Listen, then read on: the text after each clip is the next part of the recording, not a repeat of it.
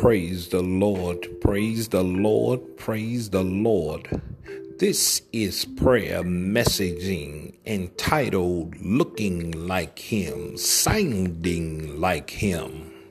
In Titus chapter 2, verse number 6, the word of God simply says, I mean, verse number 7, excuse me, in all things, showing thyself a pattern of good works in doctrine, showing uncorruptness, gravity, sincerity. Oh, my, my, my it is very interesting how we always seem to shower ourselves in the appearance of what we seem to adopt as an image. Many a times we sometimes subconsciously don't even know what we are putting on. From the moment we are brought into this world, we are clothed by something or someone.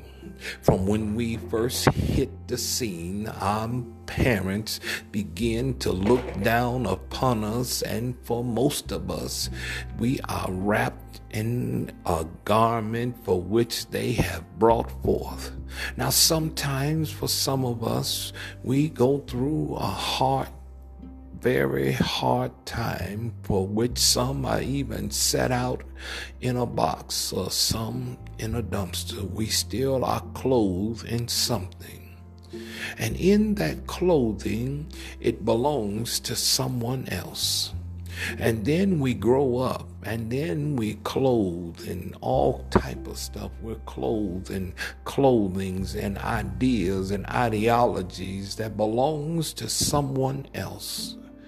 And then we begin to adapt to the things that we're clothed in. People's thoughts, people's ideas, people's train of images that they set before us. The things that we see on TV, the things that we hear around us, the things that we see that catches our eye.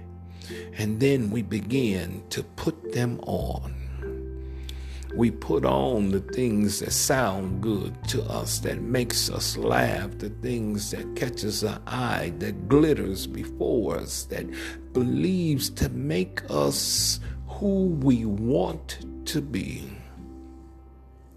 We begin to transform ourselves from person to person to person from the time we able to start dressing ourselves we begin to change from looks to looks to looks. We begin to accept different ideologies and begin to formulate what we believe we should be and it's a very interesting concept of how we starting to adapt not only from the outside, but as well as the inside. Because it's all about how we feel and how we accept things. And as we continue to go, we don't realize that what we clothe ourselves with and what we adapt to causes us to either rise or fall.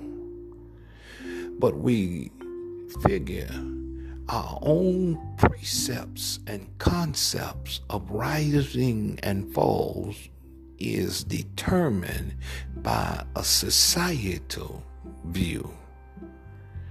But when we come into the body of Christ, we learn that His thoughts are not our thoughts, His ways are not our ways.